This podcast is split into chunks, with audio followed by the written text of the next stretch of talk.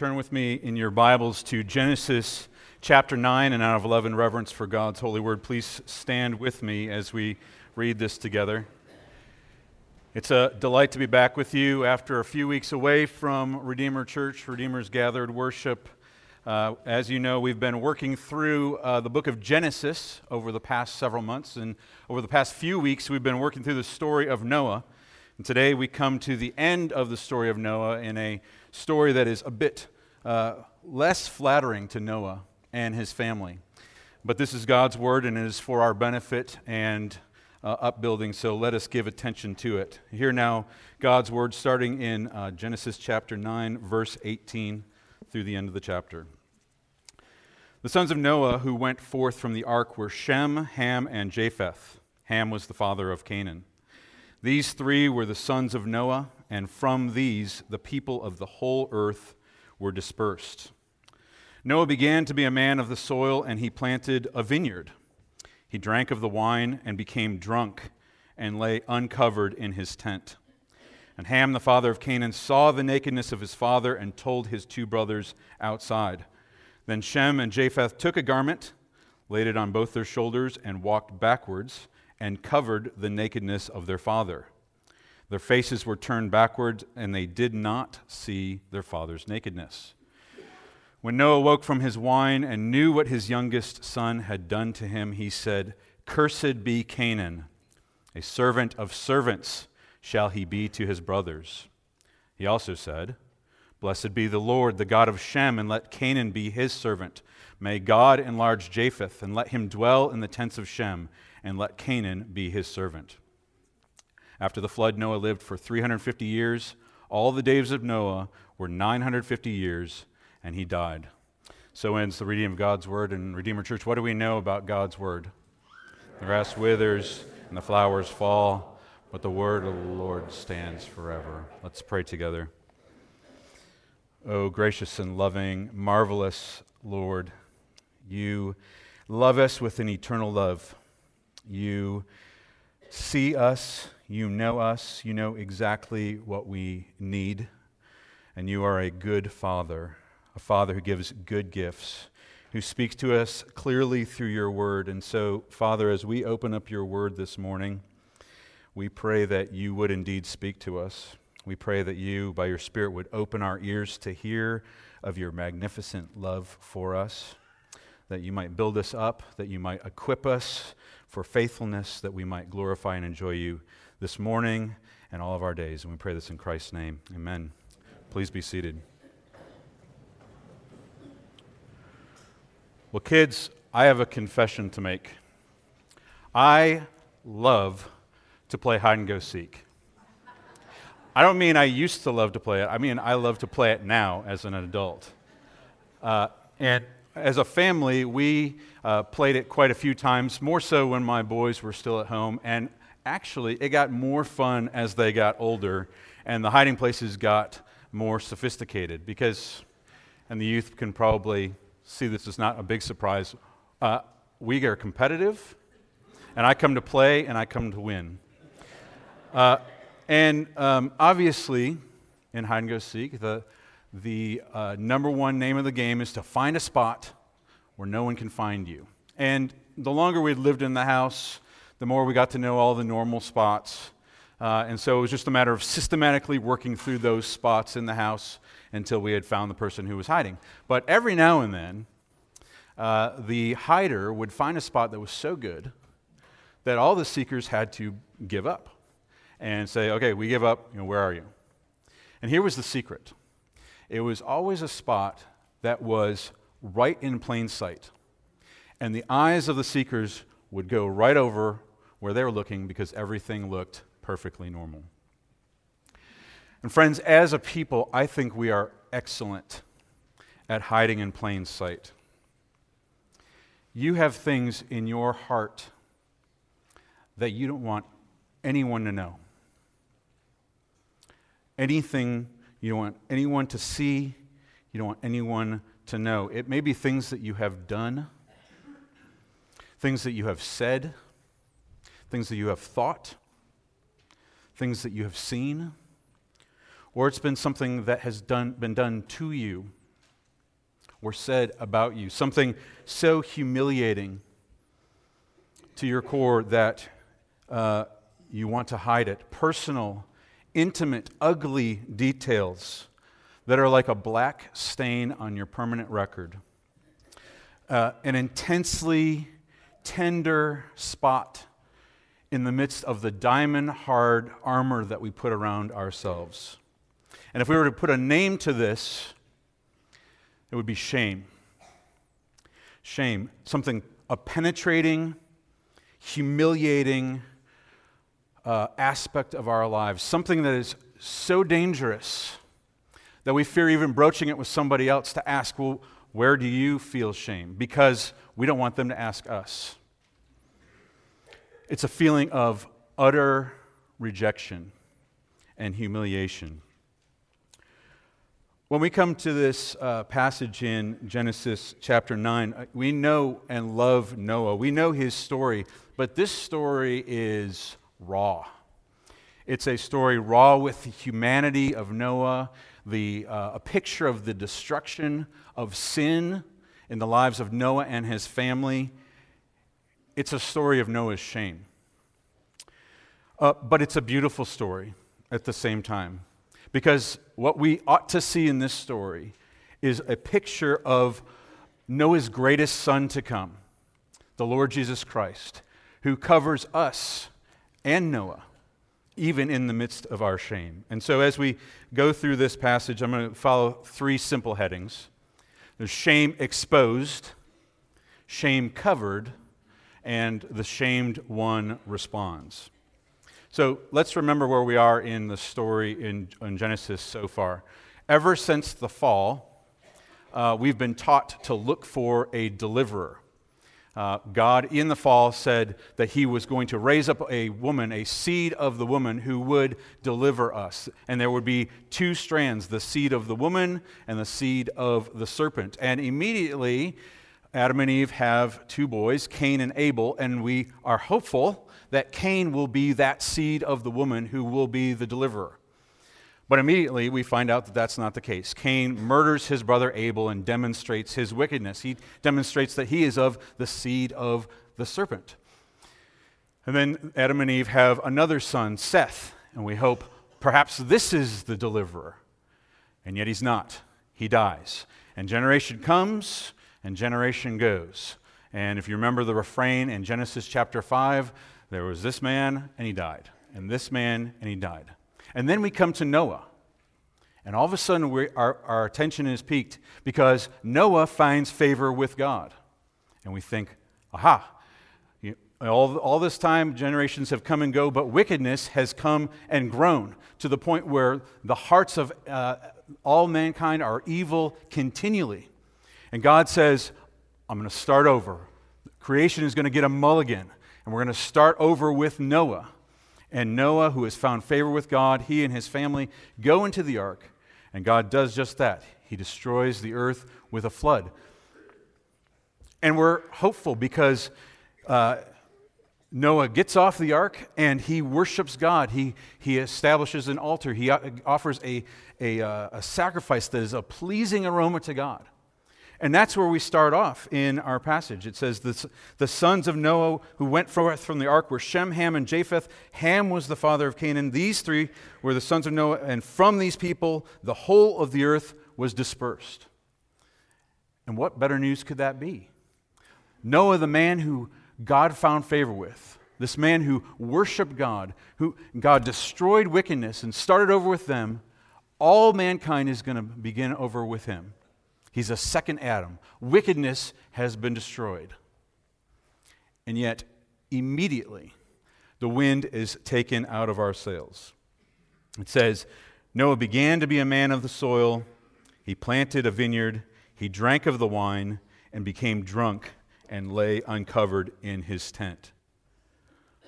Noah, who the Apostle Peter calls a herald of righteousness, who the book of Hebrews says he condemned the world and became an heir to the righteousness that is by faith, planted a vineyard, gathered the grapes, made wine, delighted in it, got drunk, and lay exposed in his tent. not buzzed, not slightly refined in his drinking. He was passed out, knocked out, drunk on the floor, naked and exposed. And to make matters worse, his son Ham comes in and discovers him. It says, uh, and Ham, the father of Canaan, saw the nakedness of his father and told his two brothers outside. So, do you catch what, what's going on here? Noah becomes naked and exposed, but in his tent. He's concealed in his tent. And Ham, for whatever reason, ends up in his tent and sees the nakedness of his father. Now, we don't know what brought him into that tent. It could have been that he was just coming by to say goodnight before he went to bed. Could have been that uh, he saw Noah getting a little silly while he was drinking the wine and wondered what in the world happened there. Or maybe this was the first time that anybody had even experimented with fermented drink and Ham was just a bit confused. But whatever the reason, he comes in the tent, he sees his father, and it's a jarring sight. It's a sight that you can't unsee.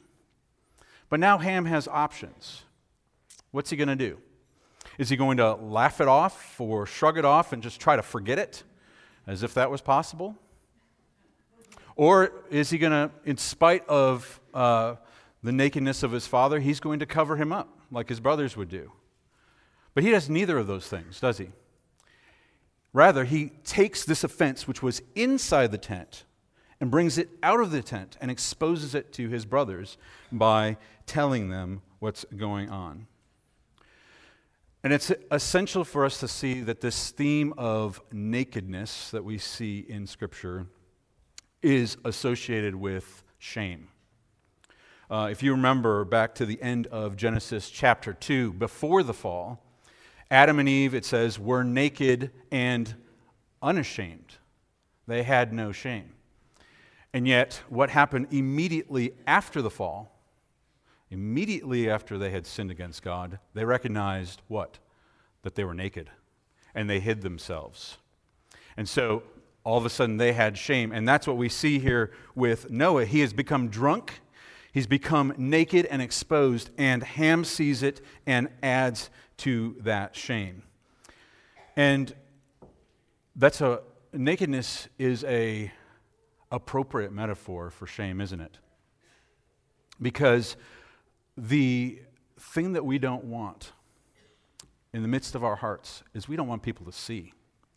We don't want people to see something that is buried deep within us. It's the ugly parts of our lives that we want to hide from others, and we're terrified that those things will be exposed, that we will be humiliated. And if brought to light, it would harm our reputation, would it not?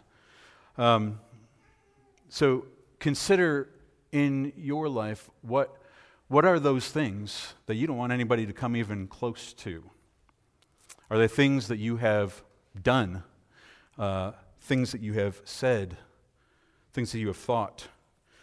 Um, it's an appropriate uh, application to think about alcohol, as Noah was affected by alcohol, and uh, often some of our shameful activities come as a result of using alcohol. Uh, alcohol is a gift from the Lord, it's a blessing from God, and yet misused, it can cause a context where we are free and uninhibited to let the things that are in our heart to come out. Alcohol doesn't make you angry. It doesn't make you lewd. It doesn't make you silly. It is providing a context for those inhibitions to come down and for you to live out what is going on in your heart. And so maybe consider do you have shame over things that you have done or said or thought under the influence of alcohol? Um, but also, we can have tremendous shame by things that were done to us. No doubt many of us, or some of us here, have been violated in our bodies or our souls or our reputations by other people. And even that can bring tremendous shame to us as we feel humiliated by others and exposed and judged and rejected. And notice that Noah experiences both of those things.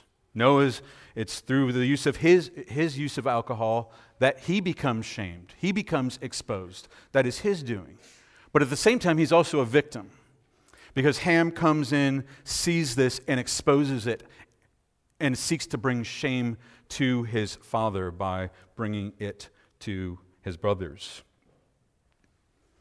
So, the question I think is not, do you have shame? I think shame is a part of our experience as people. The question is really, what do you do with your shame?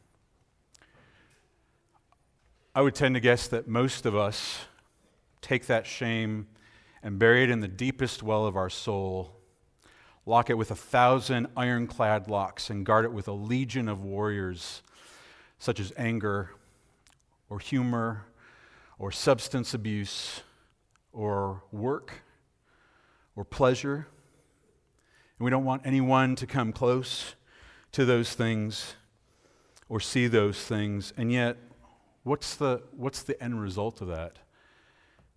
Isn't it a loss of intimacy? A loss of something that we were created for? To be known by others? Um, there was a, a popular song that came out a few years ago that kind of hinted at this. Uh, the singer said, I, I let you see the parts of me that weren't all that pretty, and with a touch you healed them.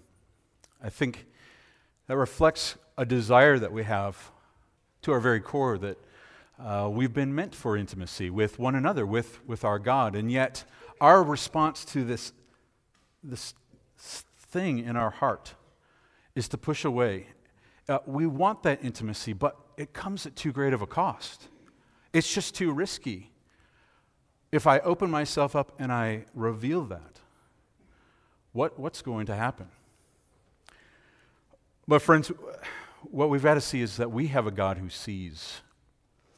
We have a God who knows exactly what is going on, what has gone in our lives. And in the midst of that, He loves us. He loves you and He is pursuing after you. Uh, uh, knowing that we have a God that sees can be comforting, but it can be terrifying. Because He's a holy God, a righteous and holy God, and there is no place where we can escape from His gaze. And so we're forced to do something with what's going on in our souls. But at the same time, He's a loving and compassionate and gracious and gentle God. And so He is one that pursues after us in love, to know us, to be intimate with us, to allow us to recognize and admit to Him that He is the lover of our soul. He is the only one that can provide that true intimacy. He is the only one who can grant us peace from the shame. And in our passage, notice what, what this God who sees, notice what it is that he does. So far, God hasn't shown up on the page, but he's there. What he does is he brings us with Ham into the tent. He sees what's going on with Noah, and he wants us to see it, but not so that we would gawk at Noah, not so that we would ridicule Noah, but so that we would see what God does with Noah's shame. So we go from shame exposed to shame covered. What God does is he covers Noah's shame. It says in verse 23 then, um, after hearing about it, then Shem and Japheth took a garment, laid it on both their shoulders, and walked backwards and covered the nakedness of their father. Their faces were turned backwards, and they did not see their father's nakedness. Notice the extent to which these two young men go. They turn around, they get a, a garment. They are not even, they're, they're going to be careful not even to see the nakedness of their father. They, they've been told of this shame, but they're going to uh, honor and, and show, dig, uh, show honor and dignity to their, husband, to their father. And they, they put this garment on their shoulders and they walk back on each side so that they can cover him up as they go, so they don't look at what's going on with their father. They want to protect his honor and his dignity.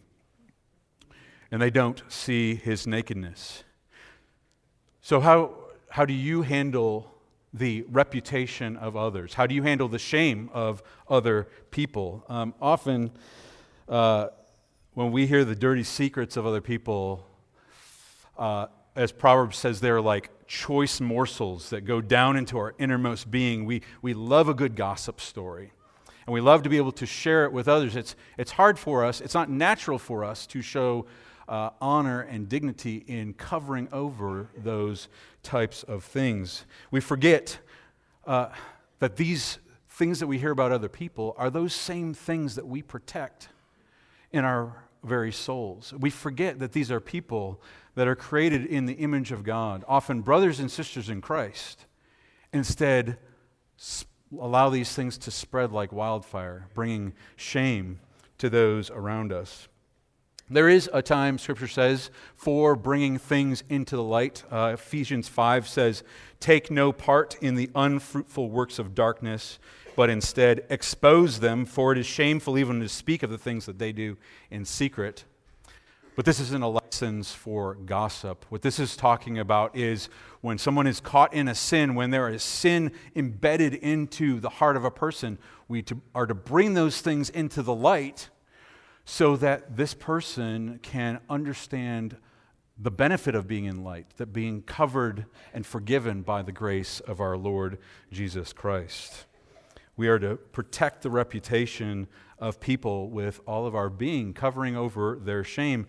And notice in this passage, this is happening in the context of a family. And isn't it true that often some of our greatest shame happens in the midst of a relationship that ought to be a place of the greatest intimacy, in the midst of a family?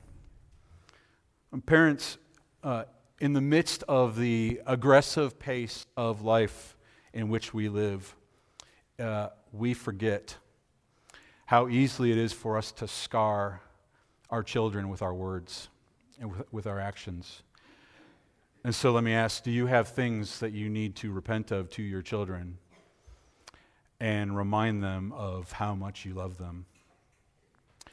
Uh, but, ch- but children, uh, I'm not going to let you off the hook either. Uh, don't underestimate uh, the scars that you can live, leave on your parents as well. Uh, I'm not going to share the name, but a well known uh, contemporary author in his book on shame told the story of the, the only time he's ever seen his mother cry was when he had hurtful comments to her uh, in the midst of a car ride. Um, Children, your, your parents are giving their lives to love you, and they, they think the world of you. And uh, your words can bring real hurt. They're, your parents are flawed and sinful people, and as you get older, you will see that more and more clearly. The question is will you love them in the midst of that, or will you shame them when you see their faults? And isn't it true that, that in our marriages, this one, one relationship, if there's any relationship on this earth where we ought to feel naked and unashamed, uh, this is uh, something that is elusive, this type of intimacy that we want. We uh, want to be able to share the deep secrets of our heart, but we're terrified, aren't we, of how they, the, our spouse will respond. Well, if I tell them of the secret sins that I've been dealing with or the past that they don't know about, what's the look I'm going to get? Is it going to be a look of shock? Is it going to be a look of disgust? And so, friends, we've got this situation where the shame is exposed, and then we have the shame that is uncovered, and soon Noah wakes up, and the shamed one responds. It says, um, in verse 24 when Noah woke from his wine and knew what his youngest son had done to him. And what has, had his youngest son done to him? His youngest son had seen and exposed and shamed. When his youngest son knew what had, had done him, he said, Cursed be Canaan, a servant of servants he shall be to his brothers. I don't know if you noticed this, but this is the first time that Noah speaks in the book of Genesis. Noah, Noah's been through an awful lot. The Lord appeared to him. The Lord told him that he to build an ark. Noah built the ark. Noah, Noah filled the ark with the people and the animals. Noah experienced the destruction of the world. Noah got off the ark. He built an altar. He worshiped the Lord. God entered into covenant. And not until now does Noah speak. And the first thing he says is, Cursed be Canaan. He issues a curse. But he doesn't stop at a curse he goes to a blessing. He blesses his other two sons. Blessed be the Lord, the God of Shem, and let Canaan be his servant. May God enlarge Japheth, and let him dwell in the tents of Shem, and let Canaan be his servant. Uh, hopefully, you're noticing that the, the curse isn't on Ham, but it's on Canaan, and that there's this repeated refrain of, and let Canaan be the servant of Shem, let Canaan be the servant of Japheth. And I think what we have here is those two threads, once again, of the seed of the woman and the seed of the serpent that had followed all the way up into Noah, and then Noah and his family had gotten onto the ark. And so when we get on off of the ark and all the people that are to follow, we wonder does that mean that the seed of the serpent has now died off and we only have the seed of the woman? Noah says no. Cursed be Canaan. Canaan, who will become the enemy of God's people in, in, chapters to come. That, that line of the serpent, the, the, the disparity, the, the animosity between God's people and, and the people of uh, the seed of the serpent continues in the, the line of Canaan. And maybe you're wondering, why does Noah even have the ability to curse? because this is an echo back to Genesis chapter 3 when God is cursing the serpent and all creation. And I think what's going on here is that Noah is acting in a prophetic uh, office of, uh, on behalf of the Lord. He is issuing that curse a curse to Canaan and a blessing to Shem and Japheth. So there's uh, the curse is not to Ham, but to Canaan. Uh, but notice that the blessing isn't to Shem either. It says, Blessed be the Lord, the God of Shem. Uh, I think Noah is seeing in Shem's behavior that this, that this blessing of the covering of his shame is none other than a covering by the Almighty God and he blesses the Lord of it because of it. Uh, Shem's uh, behavior demonstrates that he is a worshiper of the Almighty God, and he is living that out uh, in the midst of uh, the world. Uh, when we get to when may God enlarge Japheth, there's a Hebrew pun there. The, the verb to enlarge is similar to the word Japheth. So uh, he's, he's playing a pun there. He's saying, May God bless and uh, make Japheth fruitful. May he uh, be fruitful and multiply and fill the earth. And it says, And let him dwell in the tents of Shem, as in, let him participate in that blessing of Shem. Uh, Shem and Japheth had made a tent or a covering, and so they cover Noah with that tent. And now, uh, now Noah is blessing Japheth and saying, May he dwell in the tents of Shem. And I think it's uh, very possible that uh, what we're getting here is a foreshadowing of something that we see as a New Testament reality. Shem is thought to be the f- father of the Semites, that is, uh, all those of uh, Israeli or uh, Arabic descent. Um, Japheth is thought by commentators to be a father of Gentiles. Uh, so Abraham soon will come from the line of Shem. The Lord Jesus himself will come from the line of Shem. And perhaps if we look through New Testament eyes, and we look back to Genesis chapter 9, what we see here is a promise that God will indeed bless the Gentiles through the line of Christ, through the, the tent of Shem, the blessing of the Almighty God, that there will be a union in that one singular strand um, as they are grafted in, as the Apostle Paul says. And after this, uh, the text ends with the simple refrain that we should remember back from Genesis chapter 5. After the flood, Noah lived for 350 years. All the days of Noah were 950 years, and he died. He is not the deliverer that we had hoped for. He died like his fathers before him. And so, just a few points of application as we begin to close on this text. Uh, clearly, I hope you see at this point that the focus of this text is not on Noah's drunkenness, but on his nakedness and the shame that ensues. He is exposed as a result of the drunkenness. He is seen by Ham. He is exposed to his brothers. He is covered by Shem and Japheth. Um, and yet, alcohol does play a significant part of this story. And so I think we'd be remiss if we didn't talk a little bit about it. Um, notice that the, in this text, uh, the use of alcohol is more matter of fact. It's just Noah planted a vineyard, he drank the wine, he got drunk. Matter of fact. And yet we can't uh, overlook the fact that there's, there's a negative tone to it. It's a, as a result of his drunkenness that he is exposed, and uh, that comes out of it. In fact, the, the, the use of alcohol kind of gets mixed reviews throughout Scripture, doesn't it? Um, Psalm says that God has given wine to gladden the heart of man.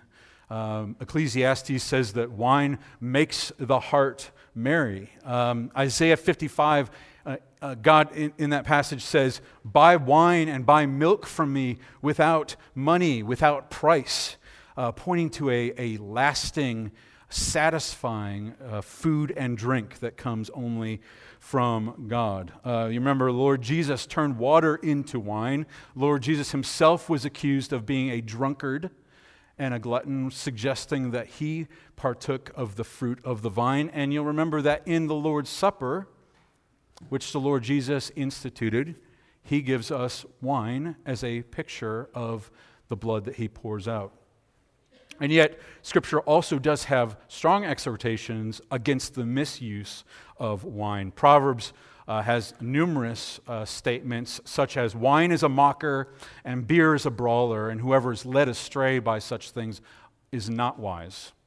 Uh, the prophets uh, exhorted strongly, chastised the people for being uh, misusing strong drink and feeding it to their neighbors so that they would expose their shame and look upon their nakedness. And Ephesians uh, says that we are to not get drunk on wine, but for that is debauchery, but be filled with the Spirit. And so I think those two things can serve as guardrails for us as we try to understand how should we as Christians live with the use of alcohol. It's an area of Christian liberty, but it's not something for which uh, is a license to sin. Um, Paul says everything is permissible, but not everything is beneficial, and I will not be mastered by anything. And as a result of that, I think some of us will be comfortable in the use of alcohol, and others of us will not.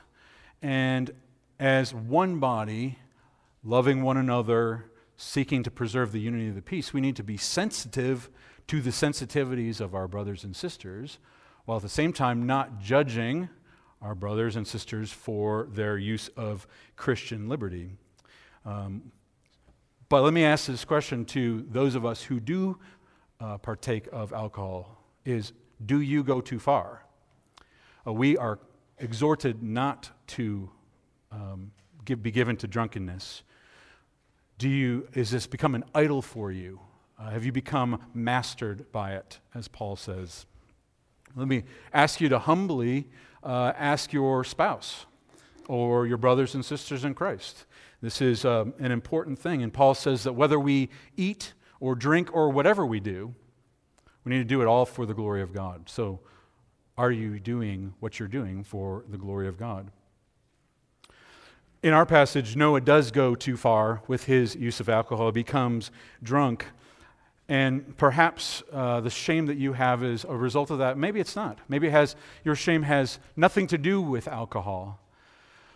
But I think we can become, be encouraged as we recognize that Jesus Christ, our Savior, became the drunkard to rescue us from our sin and shame. Uh, we would tend to hide. We would hide our shame, bury it deep within our soul. But what did the Lord Jesus do? He came and he willingly gave himself to be stripped bare, to be hung publicly before the entire world, and every sin was laid on him. Every sin that is buried within the shame of your heart was laid on him. And it was put to open disgrace. And he willingly drunk deep of the cup of God's outpoured wrath and fury. And he became drunk with it. And God himself turned his face in disgust from the Lord Jesus Christ, getting the just due for your sin, for what's going on in your heart. He drank it to the dregs. He drank it willingly. And, and, and Hebrews says he did it despising the shame. He did it so that he could cover us with, uh, with his love. He did it so that he would be our champion, so that he would lead us into God's presence to be uh, able to enjoy him and delight in him forever and ever. And so, when you struggle with the shame of your sin, recognize this that Christ really and truly did pay for that. Your sins are truly forgiven. They are truly and utterly forgiven. And it's, and it's not just that it's forgiven, but you've been made beautiful because you have been clothed. Scripture says that if you are in Christ, if you have confessed your sins to Him, and you are united to Him, God Himself has made you beautiful with the, the beautiful dress of the Lord Jesus Christ. The God who um, knows all and is all wise. Scripture says that if we confess our sins, He says, I remember your sins no more. That's remarkable. He, he forgets better than we do. And the God who sees all says that I no longer see it, but I see my Son, the Lord Jesus Christ. He sees the perfection and the beauty of the righteousness of Jesus Christ as we are clothed with Him. If you remember Revelation 21, this beautiful, beautiful passage, it says, I saw the holy city, the new Jerusalem. That's us, beloved. Those, you and me in the church. I saw the new Jerusalem coming down out of heaven from God, prepared as a bride adorned for her husband. Regardless of how you feel, know that your God has not, not turned away from you and, and your shame. He's turned toward you, and He sees you with wonder and delight because He sees His beloved Son, and you are wrapped up in His beauty and His glory.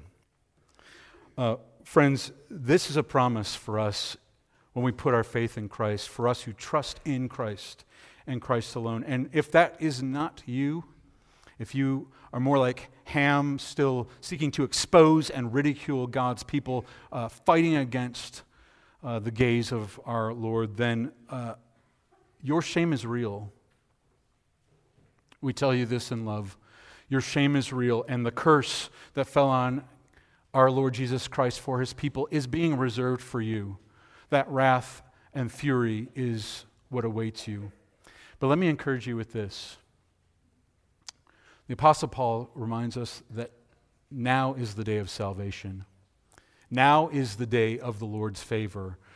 Canaan was cursed to be the servant of servants, but the Lord Jesus came as the suffering servant. And Cain, Canaan was cursed, but Jesus Christ became the curse to deliver us from the curse. As it says, everyone who hangs on a tree is cursed. And so uh, you might be at odds with, the, with uh, your God.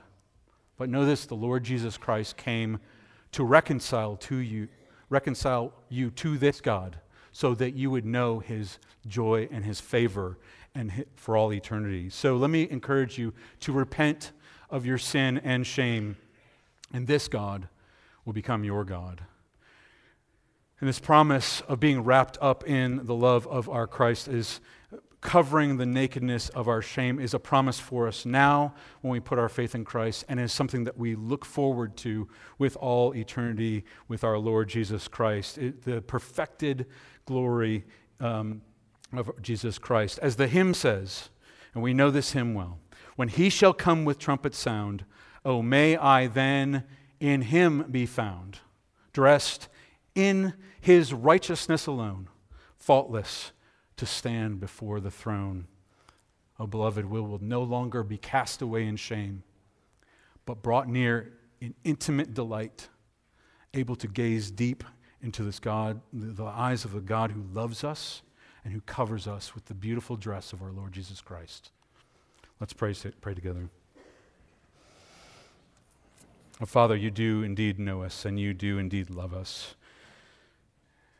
And while we would shy away from your gaze, we thank you that you draw us near by the blood of your Son, Jesus Christ. Help us to trust you and your goodness, not that you would rebuke us, but that you would cover us with his love, that you would feel the sense of a spirit that dwells even within us.